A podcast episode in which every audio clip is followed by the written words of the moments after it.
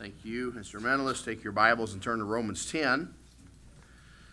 In the Bible, it says, Can anything good, uh, talking about Jesus, come out of Galilee? Uh, I begin to wonder, can anything good come out of Bonnyville? I don't know. So far, I've met a couple of folks, but uh, praise God. Uh, God brought Brother Jeff to Christ out of Bonnyville, too. Praise God. at least two of them. Uh, by the way, let me share this, too. Another Bonnyville uh, success story. Uh, many of you have been praying over the years, praying for Dusty. And uh, Dusty's birthday was just the other day. And uh, I saw a picture on Facebook, and Hannah was with me. And she said, Dad, who is that? And saw the picture. And she couldn't believe it was Dusty. He's doing very well. And uh, praise God for that. Wanted to share update there. I talked to him often and doing great. Thanks for praying for Dusty. And I know it's been a long road, uh, but praise the Lord, he's doing well. And uh, he's got his own place up in Bonnyville, working up there as well. But wanted to share that uh, reminder, praise report. Turn to Romans 10. We're going to look at verses 1 through 21. Of course, we've been looking at on Sunday nights great soul winners of the Bible. And uh, tonight we're going to look at the Apostle Paul. Uh, we may look at another thought, the Apostle Paul. Bonnie, before you leave tonight, I've got something here for you. Don't let me forget. It's not another thumb, so you got to deal with that thumb, but I got something here I need to give you. Romans chapter 10. And boy, I'll tell you, I praise God for Brother Bonnie uh, cutting himself, and so, so I didn't have to cut myself. And uh, no, he, he, he's just following his pastor. I mean, he just following his pastor's lead. That guy's faithful. And uh praise the Lord, he didn't lose his thumb. Uh, we're going to talk about Paul tonight and his passion for Israel's salvation. Um, follow along with me as I read this passage uh, here in Romans chapter 10. Brethren, and of course we find the, the theme here in verse 1. Brethren, my heart's desire and prayer to God for Israel is that they might be saved. For I bear record, bear them record, that they have a zeal of God, but not according to knowledge. For they, being ignorant of God's righteousness and going about to establish their own righteousness, have not submitted themselves unto the righteousness of God. For Christ is the end of the law for righteousness to everyone that believeth. For Moses, Moses describeth the righteousness which is of the law, that the man which doeth those things shall live by them. But the righteousness which is of faith speaketh on this wise Say not in thine heart, Who shall ascend into heaven? That is, to bring Christ down from above. Or who shall descend into the deep? That is, to bring Christ again from the dead. But what saith it? The word is nigh thee even in thy mouth and in thy heart, that is the word of faith which we preach. That if thou shalt confess with thy mouth the Lord Jesus, and shalt believe in thine heart that God hath raised him from the dead, thou shalt be saved. For with the heart man believeth unto righteousness, and with the mouth confession is made unto salvation. For the scripture saith, Whosoever believeth on him shall not be ashamed. For there is no difference between the Jew and the Greek for the same Lord over all is rich unto all that call upon him. For whosoever shall call upon the name of the Lord shall be saved. Amen. How then shall they call on him in whom they have not believed? And how shall they believe in him of whom they have not heard? And how shall they hear without a preacher? And how shall they preach except they be sent? As it is written, How beautiful are the feet of them that preach the gospel of peace and bring glad tidings of good things. But they have not all obeyed the gospel. For Isaiah saith, Lord, who hath believed our report? So then faith cometh by hearing, and hearing by the word of God. But I say, have they not heard? Yes, verily, their sound went into all the earth, and their words unto the end of the world. But I say, did not Israel know?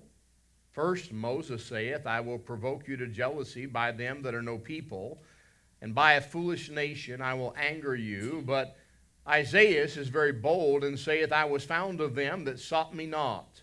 I was made manifest unto them that asked not after me. But to Israel he saith, All day long have I stretched forth mine hands unto a disobedient and gainsaying people. Let's pray together. Lord, help us as we examine the heart of the apostle Lord, as we examine our own heart, as we think of our desire and whether or not we care if people come to the knowledge of truth and the gospel. Uh, Lord, I pray that you would work in my heart tonight. Lord, would you help me to see the need in my city, in my community? Lord, would you help me to see the need in the world? Uh, Lord, I pray you'd help us tonight to leave this place more focused on the need of the gospel, more equipped, better equipped to reach and to affect our culture, our world. Dear Holy Spirit, would you speak to us and help us tonight? In your precious name we pray. Amen. I believe we could agree that Paul had a great burden for those of his countrymen to come to Christ. We see Paul's pattern of execution, of preaching. He followed a pattern every time. We see that everywhere Paul went, the very first place that Paul preached was he would find a gathering of Jews. He would go into a temple wherever he was. He would go in and he would try to preach to them Christ, that Christ was the Messiah, that he was the one that they were waiting for, that he had already come. And you know the pattern the Jews would reject. And then Paul would leave, and Paul would go on the streets. He would go house to house. He would preach publicly. People would get saved, and also normally he'd get arrested. He'd get beaten he'd get thrown in jail. Sometimes he would be stoned. Sometimes he would be scourged. And then he would go to another city. And he would go again to the Jews in that, in that city or that place. And they would reject. And he would go and preach the gospel to those, the Gentiles. And we see over and over and over again, he had a burden. He was an outstanding Christian. He was a true disciple of Christ. Uh, he was an ambassador. Uh, he was a man that was a preacher. He was a writer. He was a martyr for the gospel's sake. But most of all, Paul was a soul winner. Most of all, of all the things that Paul did, he preached the gospel to the lost. Wherever he was, he found a way to get the gospel. And his life was dedicated to seeking and pointing lost people to the Lord Jesus Christ. Would to God that we as believers would be dedicated to pointing and leading people to Jesus Christ. I praise God that God foreordained that as a little boy, a little two year old boy, he would be adopted into a Christian family. But can I tell you the likelihood of Brother Dave ever hearing the gospel had he not been adopted into that family? Now, it's not right, but the reality is he may still have never heard the gospel. You know why? Because as far as I know, there is no one aggressively trying to reach the Frog Lake area. Now, that could be said of areas all across our world. But we see that Paul was caught up. In Romans chapter 10 and verse 1, it says, Brethren, my heart's desire and prayer to God for Israel is that they might be saved.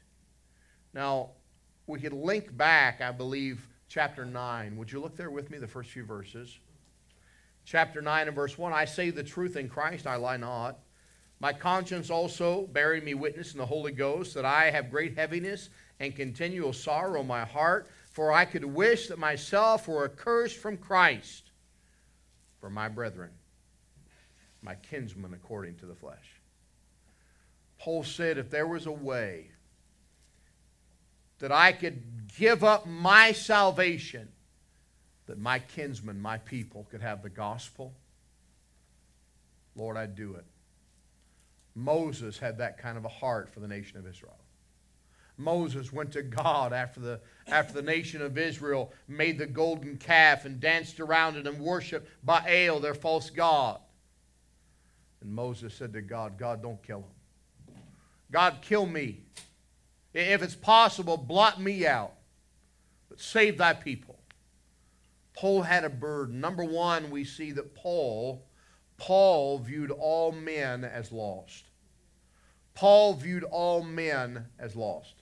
And Christian, can I tell you what will help you be a better soul winner? You need to view all men as lost. You need to understand the spiritual condition of mankind without Jesus Christ. I'm not talking about mankind without religion. I'm talking about mankind without Jesus Christ. There's a difference. There's a lot of people that have religion that don't have Jesus. There's a lot of people that have morals that don't know Jesus Christ. There's a lot of people that follow the rules of law and, and try to do religious ceremony and, and follow a set of religious standards that do not know the Lord Jesus Christ, that one day He will say to them, Depart from me, I never knew you. But Paul viewed all men as lost. We see the word saved there in verse 1, implying that those that he longed for he knew were lost. Every person living apart from faith in Christ is lost. By the way, that person that is such a, a, a good and loving man or woman, and a person that's such a giving person, and a person that has a, uh, such a sweet heart and a, a sweet life, if they don't know the Lord Jesus Christ, they are lost. They're on their way to hell because of the penalty of sin. Say, but Pastor, they're such a good person. I mean, if anybody's saved, it's that person. No, if anybody's saved, they're saved because they know the Lord Jesus Christ. It has nothing to do with their lifestyle. It has nothing to do with what they do. It has to do with who they know and who they've trusted, and that's Jesus Christ. We see here Paul longed for his, his friends, his countrymen, to be saved. To be lost refers not only to life or time, but also soul and eternity. You know, we've all lost time. You know, we, we, we've all, uh, you know, man, what happened? Where did all the time go? The Bible's speaking about being lost, not just for a little while, but for eternity. To be lost is to live apart from Christ. To live apart from Christ, we see that in Luke chapter 19. To be lost is to be perishing. Uh, John 3:16, for God so loved the world, and we see the other side of that coin. That to not to be lost is to perish. To be saved is not to perish. We see that phrase lost.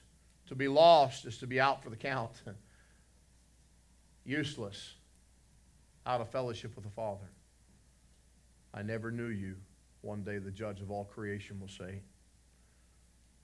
Be lost is to be under God's wrath. By the way, one thing you need to understand about lost men and women is not that one day God is going to bring them before Him and He's going to say, okay, I've decided that you are lost and you have my wrath. The Bible says when we do not believe, we are already under wrath. The judgment of God is on every person that has not believed on Him. Every person, every young person, every teenager, every adult, every person is under the wrath of God without Jesus Christ. To be lost is to be bound for hell. Bound for hell and a Christless eternity. Paul said, I, My heart's desire and prayer for Israel is that they might be saved. Saved from hell, saved to heaven saved from the wrath to come. When my parents were in high school, there was a terrible disaster that happened in Point Pleasant, West Virginia, the city near where I'm from. I didn't grow up in the city, but the closest city is Point Pleasant. There's a bridge that crossed between Point Pleasant, West Virginia, and Gallipolis, Ohio, across the Ohio River. And from the city of Point Pleasant, there into the edge of Gallipolis. And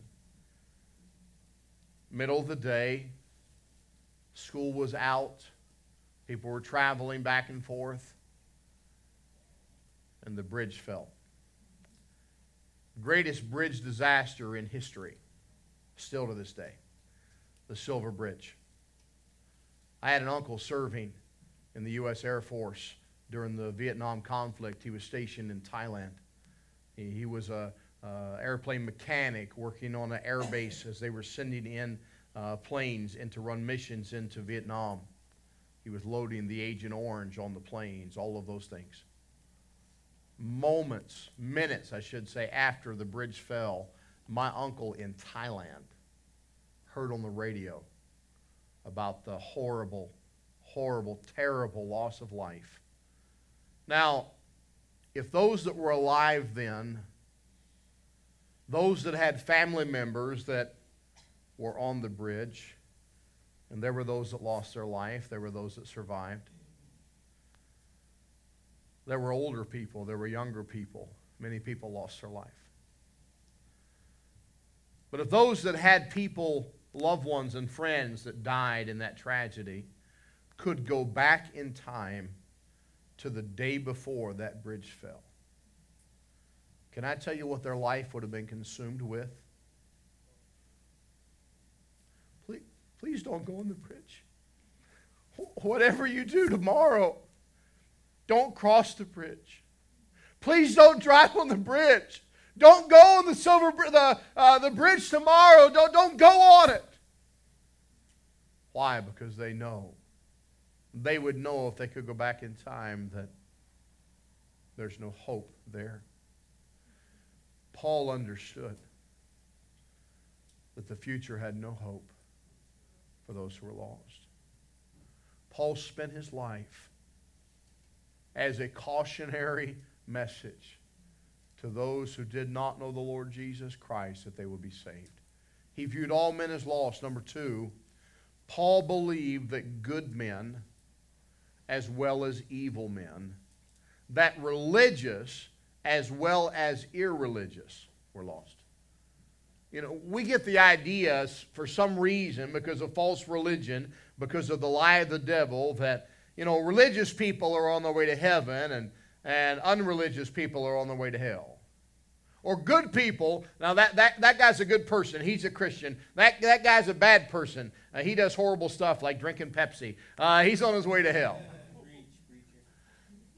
And we joke about that. And, and we say, no, I don't really believe that, Pastor, but ultimately we do. Ultimately, we say, oh, well, that, that person's probably saved. Well, that person's, they're pretty religious. They're pretty faithful. They're probably a Christian. Can I tell you, unless you know, don't assume someone is saved. Don't assume someone is a Christian. Paul said, I, I, I view, I understand they need to be saved. I remember a young man that I was convicted about witnessing to that I did not. Several years later, I went to talk to him. I said, Man, I gotta, I gotta talk to you. I gotta tell you uh, about Jesus Christ. I gotta, I got to make sure you know Jesus Christ is your Savior. And I'll never forget the relief I had when Adrian looked at me and said, Yeah, I'm saved. But I never assumed it until I asked him. Paul assumed that all men, good, evil, religious, irreligious, were lost. Paul speaks here to his Jewish brethren of their zeal. Paul knew of zeal. Paul had lived the zeal of religion without a relationship. We see in verses 2 and 3 For I bear them record, they have a zeal of God, but not of knowledge. For they, being ignorant of God's righteousness and going about to establish their own righteousness, have not submitted themselves into the righteousness of God. Dear friend, if we're going to be the kind of witnesses we ought to be, we ought not be checking for people's righteousness. Okay, that's a pretty righteous person. I don't need to talk to him. I don't need to witness to him. Oh man, that, that, that guy, you know, I, he's got a Bible. Uh, he goes to church. He, he, he's saved. No, we need to make sure we understand that every person without Jesus Christ is lost. Not in a matter of judgment for us. God didn't call you to judge or me to judge the world. God calls us to proclaim the truth. And if we judge someone that they don't need the truth and we don't tell the truth the one that needs the truth, we have blood on our hands. Paul said, I, I, I want to make sure that my the Israel is saved. We're not saved by our righteousness. We're, we're not saved by only by the righteousness of Christ. How wonderful. We could take time tonight to look at Romans 10 through 19, uh, 10, 9 through 10 again. Uh, we could look at Luke 18. We could look at uh, Romans 3.20, uh, powerful verse, Galatians uh, chapter 2, Ephesians chapter 2, the book of Titus. We could understand over and over again we are saved by grace. We're not saved by works. It is not our goodness. There's nothing in us. And Paul understood the need of mankind. Number three, Paul had a deep longing, a deep longing for people to be saved. This morning, I got up after sleeping on a real bed. It was wonderful sleeping on a real bed. Oh, praise God. I spent two nights on a a torture chamber. I think it was Guantanamo Bay is where I slept. And uh, I, I, man, I got up this morning, praise the Lord, and uh, walked downstairs and stumbled my way to my espresso machine and ground some coffee and made some espresso. Got a cup of espresso and I looked around the kitchen and I looked in the corner and I saw this container and I realized there was something in the, in the container. I opened the container, and there were some cookies in there. Praise God. And uh, butter cookies. I got one of those cookies. I think it was a, was a heart, a big heart butter cookie out of there. No icing, just naked. And I got the cookie, not, not me, the, the cookie. I got the cookie out of there. And uh, I went in the living room I sat down in the chair just inside the living room and sat there, had my phone, my Bible on it, had my espresso, had my cookie on my lap. That's a good morning right there. And then a big white beast showed up. And I'm looking at scripture, drinking coffee, and I look down and I realize he's licking my cookie. I smacked him on the nose. Now, I didn't give him the cookie. I smacked him on the nose and get away from my cookie. Now, the problem is, Yeti likes cookies just about better than anything in all the world. I'm not sure if you took a T bone steak and a cookie, he'd eat them both, but he likes cookies. He loves them. He absolutely loves cookies. And so, I, those of you that have dogs, you've played this game before. I put, he's on this side, so I took the cookie and put it on this armrest and trying to read and got my espresso. And then he comes around to this side. So I got the cookie and I put it on this side. And I kept popping him on the nose. No, not for you. He never gave up. Now, he didn't even get a crumb of cookie. He did lick and taste it, uh, but he never got a crumb of cookie. But the cookie was all gone. And for about two minutes after the cookie was done, he kept looking around, making sure there wasn't a crumb that I dropped. And finally, he walked away and laid down. But he would not rest as long as he knew there was a cookie. He wanted the cookie. He, he had a deep longing to have that cookie. I'm afraid most of us if we really strip down to the reality of it, we don't even care if anybody gets saved. Because we become so self absorbed, we're so self focused that we hear a testimony oh, someone got saved this morning. Well, that's nice. But really, it doesn't move us because we don't really care. I believe Paul, he said, my heart's desire and prayer for Israel is that they might be saved. Paul had a great desire, a deep longing to see people saved, a, a, deep longing that was not satisfied. If we look back in the New Testament a little ways in the book of Matthew, in chapter 9, we look in verse 36. The Bible tells us about Christ. It says, But when he saw the multitudes, he was moved with compassion on them because they fainted and were scattered abroad as sheep having no shepherd. Jesus had a desire to see people come to him. He said, I came to seek and to save that which is lost. Matthew chapter 14 and verse 14. And Jesus went forth and saw a great multitude and was moved with compassion towards. In Romans chapter 9, verses 1 through 3, we read already, we see, I wish that myself were accursed from Christ for my brethren, my kinsmen, according to the flesh. You take an addict. You know what an addict wants? Ultimately, they want to be free of their addiction, ultimately. But presently, they want whatever they're addicted to. Even though they know it's horrible for them. Even though they know it's killing them. Even though they know it's ruined their life. The Bible says, as a dog returned to his vomit. They just keep going back. And they keep going back. And they keep going back. By the way, when we use that word addict, addict in our polite culture, you know, we think of the drug addict. We think of the person on the street. But can I tell you, a lot of addicts use a lot of other drugs. And they, and they dress up and they go to work. And they don't lay in the gutter. And they don't buy drugs on the street. Some of them are addicted to pornography. Some are addicted to gambling.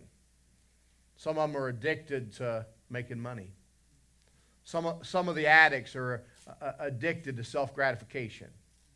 They're addicted to relationships and connections with people. They're addicted to people liking them and, and desiring them. All kinds of addictions.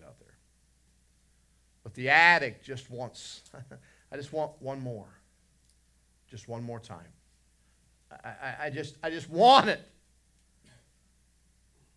I believe Paul, not an addiction, but Paul had a burden. As Paul had a burden for just one more. Just one more person to know Christ. I'm going to turn quickly back to the Old Testament. Many of you just finished reading this a few weeks ago. If you've been following our Bible reading schedule, Acts 30, or Exodus 32 and verse 31. And Moses returned to the Lord and said, Oh, this people has sinned a great sin and have made them gods of gold. Yet now, if thou wilt forgive their sin, and if not, blot me, I pray thee, out of thy book which thou hast written. That's one of the most powerful verses in the Old Testament. As Moses a picture almost of Jesus, our Savior.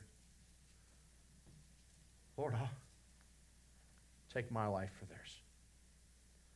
Moses had a burden, a deep longing. How many have ever broken a bone before? Well, the Dave's probably seen your x ray. Uh, I've broken a lot of bones. Not my first bone, but I think the second time I broke a bone. I don't know how many bones I've broken. It's I've broken a few. I think the second time I broke a bone, it was my arm. This arm for the second time.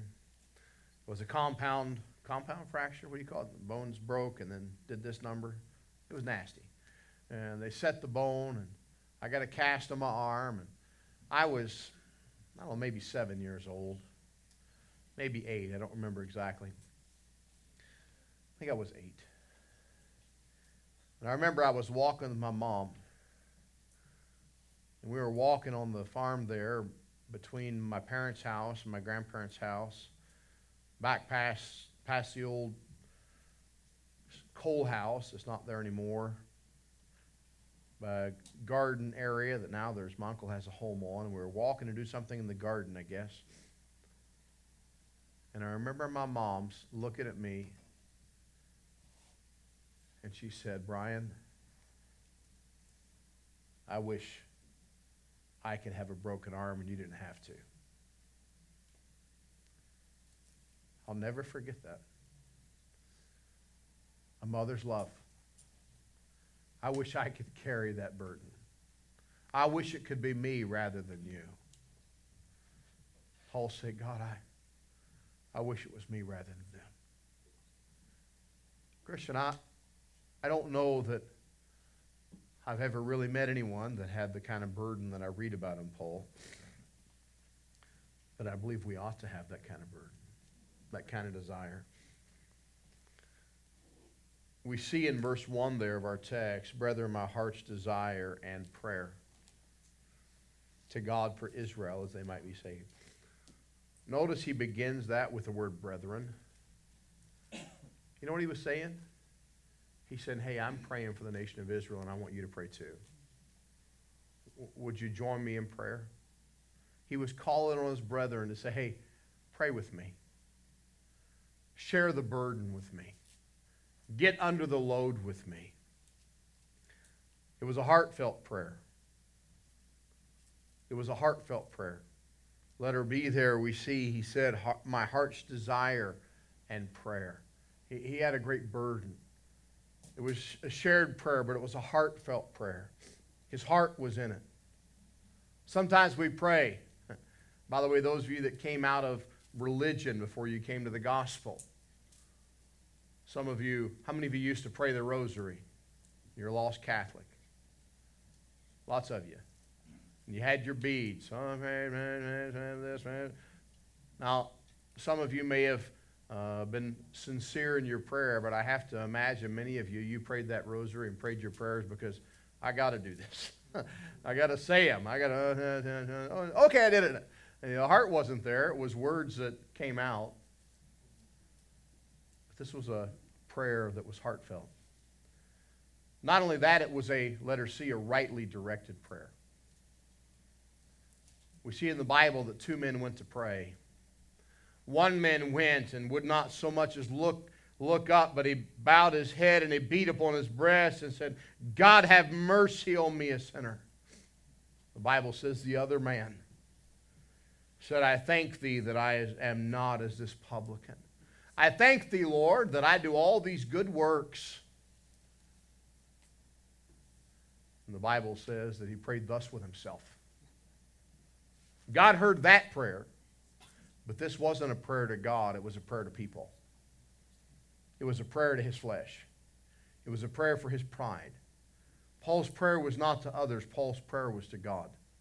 It was directed to God, as all prayers ought to be. Uh, Jeremiah tells us, Call unto me, and I will answer thee and show thee great and mighty things thou knowest not. This week I got a, I forgot to tell you about this, Brother Ahmad. I got a, a, text from Brother Brian Johnson. Brother Brian pastors in Richmond Hill, just north of Toronto. Brother Brian's been there about 20, I think about 21 years. Maybe 20, yeah, about 21 years pastoring there. And I got a text from him, I think it was Monday morning. And he said, just a praise report, he said, My neighbors who are Persian just messaged me and said that they want to convert to Christianity and they've been witnessing to them. And uh, I instantly I was excited, and I thought, man, I don't know if he's got anybody that speaks Farsi. I wasn't sure what that these people were brand new to Canada. And I thought, man, I'm going to call Brother Brian and tell him, hey, if you need somebody, I'll give you Brother Ahmad's number if you need someone to connect. And, and so I looked at my phone and I saw Brian Johnson's phone number. I called Brother Johnson's number and I heard someone answer the phone and it wasn't Brian Johnson. And I'm like, and I heard these words Hello, it's Brother Wood. I said, Brother Doug Wood? He said, Yeah, is this Brother Rice? I said, Yeah, some of you know Brother Wood, I think. Brother Wood is, I guess, in his 70s now. Good man, faithful man. Uh, has a pastored for many years in Ontario. Now he's got a ministry going into the Philippines and uh, does phenomenal, phenomenal serving of Christ. Wonderful, sweet man. I love Brother Wood. And I said, Brother Wood, I said, I'm glad to hear your voice. I said, but I wasn't calling you. I said, I was calling Brother Johnson. And I said, I have no idea, but my phone, your number, has Brian Johnson's name on it. I said, I apologize for bothering you. I said, I said, I'd love to talk with you a bit and see how you're doing. We chatted for a while, and I said, hey, can you give me Brian's number? I said, I'm not sure what I've done. I've got the wrong number. And he gave me the right number. And I dialed the number and I heard Brother Johnson's very distinctive voice. I said, Finally, I got you. He said, What do you mean, finally? I said, Yeah, I tried to call you earlier and I got Brother Wood. I had the wrong number. When we get a hold of God, God says, Call to me, I'll answer you. And God can answer in a way that nobody else can answer. Paul's prayer was rightly directed. Letter D, Paul's prayer was a definite prayer. And Christian, let me challenge you about this. Pray definite prayers. Pray specific prayers. Very specific. God likes to answer specifically. Paul, Paul, Paul prayed for Israel. He didn't pray, oh Lord, save people. I believe we ought to pay, pray that prayer, but I believe we ought to pray for people specifically. I believe we ought to call their name out. He prayed, Lord, save Israel. Uh, just as we would say, Lord, save, save Bob, uh, save Frank, save, save Sue. Uh, he prayed specifically. I said it was a definite prayer, but also it was, as I said, letter E, a specific prayer. He didn't pray, Lord, I, I want Israel to be blessed. He wanted them to be saved. Now, there were many other prayers that Paul prayed, but when it came to getting the gospel, the prayer is, God, I want them to be saved. I want them to know the gospel. I want them to believe. I want them to be convicted. By the way, when you're praying for someone's salvation, you're not praying for God to just go and save them. God doesn't do that. God doesn't force himself on them.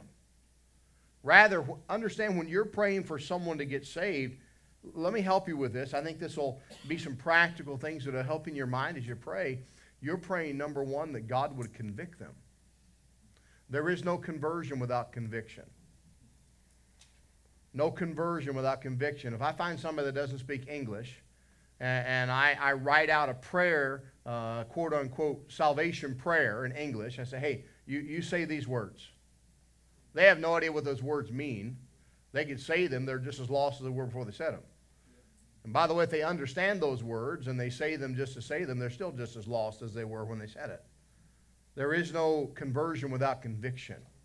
Number one, when you're praying for salvation with salvation, you're praying that the Holy Spirit of God would convict them of their need of a Savior. Number two, you're praying that the gospel would get to them. By the way, someone's not just going to, aha, I'm going to trust Christ. No. The Bible says, how should they hear without a preacher? They've got to hear the truth. Now, as you pray for somebody, can I tell you what God does a lot of times? Oh, God, I wish, I, Lord, I pray you'd save Bonnie. Lord, I pray that he, he, he trusts you. I pray he be convicted of the Savior. Oh, God, send somebody to tell Bonnie about the gospel. If I pray that enough and I have an opportunity, you know what God's going to do in my heart? He's like, hey, dummy, why don't you go tell Bonnie the gospel? Uh, God wants to use you, He wants to use me. But we're praying that they would be convicted. We're praying that they would hear the gospel. We're praying that they would believe. Now, Paul prayed for the salvation specifically for the nation of Israel. We looked in the book of James this morning in our Sunday school as we talked about prayer. And uh, what an encouragement it's been to me during the study for prayer. But verse 20 it says, Let him know which converteth a sinner from the error of his way, shall save a soul from death, shall hide a multitude of sins. How wonderful that truth. Number five, we said Paul had a deep longing in salvation for the salvation of men, and we see he expressed it in prayer. Uh, number five, Paul's heartfelt prayer was also accompanied by works. He not only prayed, but he went into action his longing and prayer for men and women to be brought to Christ was showed itself in several special ways. Before we get into those, I'll tell you the story about a, a plantation owner's wife in the Deep South during the Civil War era. I think it was uh, Miss Lois's mom. Uh, but no, years ago in the Deep South, in the United States, there was a plantation owner. She was a Christian. She was a devout lady. A lot of people in that area were not quite as devout and Christian as she was. And just across the way from the plantation there was a bar. And it was a place of ill repute, a place of gambling, a place of alcohol and prostitution. It was a wicked place. And one day, one of the slave girls came in and found the lady of the house, the mistress of the house, down on her knees, and she was praying. Little slave girl said, What are you doing? She said, I'm praying. She said, What are you praying for? She said, I'm praying that God burns that place down across the way, that place of sin and wickedness. And she said, Why don't you pray with me? So they got on their knees together and they began to pray and call out to God to burn down that wicked place uh, where hell was on earth with gambling and liquor and, and horrible things happening. In the middle of the night, the lady of the home was awakened by bells ringing. And she looked out the window of her palatial estate across the way, and she saw flames leaping up into the sky, and saw as the fire brigade was carrying buckets and trying to put the fire out. And she watched as that place of gambling and alcohol and prostitution burned to the ground. The next day, she found the little slave girl and she said, Oh my goodness. She said, You must have a direct line with God. She said, I've been praying God would burn that place down for a long time. You prayed with me one time, and that very night it burned down. The little slave girl looked at her and said, Ma'am, I put feet to my prayers. we need to put some feet on our prayers. Paul put some feet on his prayers. His, his heartfelt prayer was also accompanied by works. Uh, letter A, by the way he lived. By the way he lived. You know, we ought to pray for the lost, but if we live in such a way that our lifestyle contradicts the gospel, what a useless, powerless prayer. If I'm praying uh, uh, for someone to get saved, if I'm praying for Ahmad to get saved, and you be praying, I'm praying he gets saved. If, you're, if I'm praying for Ahmad to get saved, oh God, uh, save Ahmad. God, help him to understand the gospel. Help him to be convicted of his need of a Savior. God, help him to believe and accept you. And every interaction I have with him, I'm living as a lost man. I'm not living a testimony of uh, a righteous life in front of him. I'm not helping in prayer. Paul walked his prayer. By the life he lived, he won souls. By the life he lived. By the way, not just by his life, his life matched his words he spoke. The life, not that he lived, but get this, the life that Christ lived in him. And there is a difference. It was possible because he was available to the Holy Spirit. Christian, we need to pray and we need to have a lifestyle that matches that prayer. Letter B, Paul, his prayer was accompanied by the words he spoke. He didn't just get alone in private and pray. He did that. But he also went and spoke the gospel. He went and preached. He didn't say, okay, God, I'm going to pray. You do all the work. He knew God had called him to be a chosen vessel to carry the gospel of the Gentiles. Paul understood that God wanted him to carry the message. We understand God wants us to carry the message. If God wanted to, God could take that stupid plastic plant and make it preach the gospel. But that's not his plan. If God could make a dumb donkey talk to Balaam, God could have an God could make Yeti preach the gospel. Can you imagine that? He's dumber than a donkey. Uh, if he wanted to, he could. But that's not God's plan. God wants to use you. He wants to use me. And Paul, by his words, by what he spoke, not only that, but by the letters he wrote. I shared a story with our teenagers at camp this week.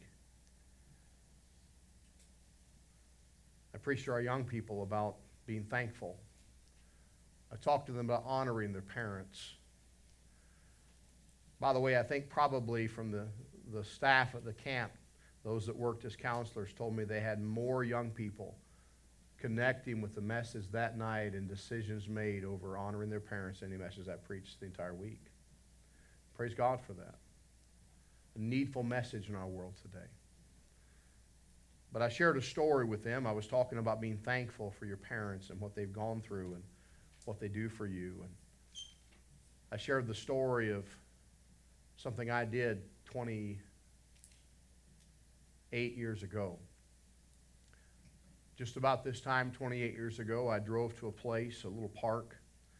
A little park that several years later, my wife and I would go and take our dog Cinnamon to run around back when I owned my first Ford Festiva. And I went to that park by myself. And I took a little black and white notebook. And I, I thought about, while I was there, I thought about all the things that my in laws, soon to be, had done in rearing the woman that was going to be my wife. And the best I could as a 21 year old kid,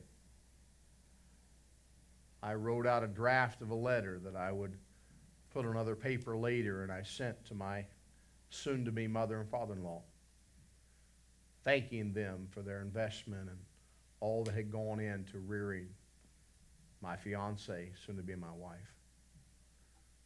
I, I, wanted them to know the appreciation that I had for them. I, I wanted to, but I had to put it down, I had to pen it. Paul not only spoke, but let her see by the letters he wrote. Now, we have the letters Paul wrote to the churches that were inspired by the Holy Spirit of God as God gave him words to pen. But I have a feeling there were many other letters Paul wrote, that Paul wrote. Not that were God's word, that Paul was the penman. But Paul wrote out of a heart of love and compassion. Paul wrote uh, at least 13 maybe 14. I wouldn't argue with you exactly how many, 13 or 14 letters we know that he wrote under inspiration of the Holy Spirit. At least 13 that are in our New Testament. When's the last time you wrote a note to someone? I know that we rarely take a pen and put to paper anymore. But when's the last time you sent a text to someone and said, hey, praying for you? When's the last time you connected with someone and tried to give the gospel to them and and you followed it up and said, Hey, I enjoyed getting a chance to talk with you today. If you ever have any questions, I'd love to chat with you. Maybe we could have coffee next week. Maybe we could talk about if you have any questions about the gospel. I believe Paul lived his life that way. I believe that a, a successful soul winner, we have to on purpose do that. God gives us connections. So often we, we get the connection and then we walk away from it. Don't lose those connections. Use every tool, every availability to try to get the gospel. Let's close with Galatians 6. Let's turn there very quickly. Galatians chapter 6 and verse 11.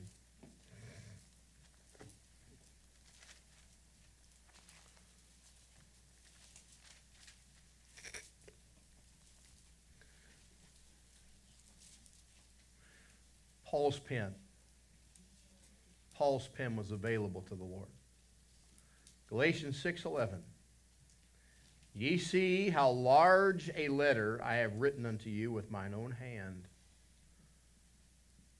Now the large letter could mean that it was long in words. Most likely it means that the letters were very tall because I think Paul's vision was failing badly. But that's not the important part I want you to think about. Paul said with mine own pen. He said, I want you to know this message. I'm the one penning it. I, I didn't ask Luke, the beloved physician, to write it for me. He could have done that. He wanted the church at Galatia to know that it came from him. He wanted to accompany his prayer with a letter of encouragement. Christian, I believe God wants us to be soul winners. I believe God wants us to have a burden for people to come to Christ. By the way, it was natural for Paul to want the Israelites to come to Christ. He was an Israelite. There's a reason that I, I was going to call Brother Ahmad and tell him that, man, there's a Persian family that wants to get saved because Brother Ahmad's a Persian. Man, I thought, man, if anybody's going to be excited about a Persian family saying, man, I want to convert to Christianity, but of anybody I know, Brother Ahmad's going to be the most excited. And we're all excited. Praise God for that. But Brother Ahmad says, yeah, that's my countrymen. Who is it that we're concerned about getting the gospel? May we have a burden as Paul did. We see a soul winner's prayer here in Romans for Israel. For Israel's salvation, may we pray. May we have a burden for the lost to come to Christ. Let's pray together. Lord, I pray you'd help us. Lord, help us tonight to get a burden for the lost to come to Christ. Lord, I pray that, Lord, we'd understand the condition of men without Christ. And Lord, I pray that we'd have a great desire, a burning longing for those to come to you. Lord, if that's the case, we're going to pray. But Lord, help us not to pray and get up off our knees and believe that that's all we should do. God, help us to live a life that matches that prayer. God, help us to speak your word to the lost. Use us. Lord, your only prayer request you ever asked of us was to pray for laborers for the harvest. Lord, I believe one of the reasons you ask us to pray is so we understand our responsibility in the harvest. The need for us to be involved in the harvest. Lord, I pray that we would care enough to, to speak and, Lord, to use every means necessary to convey your message, your truth, your love. Lord, give us a burden. Give us a burden for someone specific tonight. Lord, maybe it's a friend, maybe it's a coworker, maybe it's a family member, maybe it's a neighbor, somebody we know is lost, and we don't want them to cross that bridge into hell. We don't want them to face eternal damnation. We want them to turn away to come to Christ. Lord, give us that burden. Lord, would you work in our hearts? Help us as we come to this time of invitation. God, help us to make decisions that you place in our heart. May your will be done. In your precious name we pray. With our heads still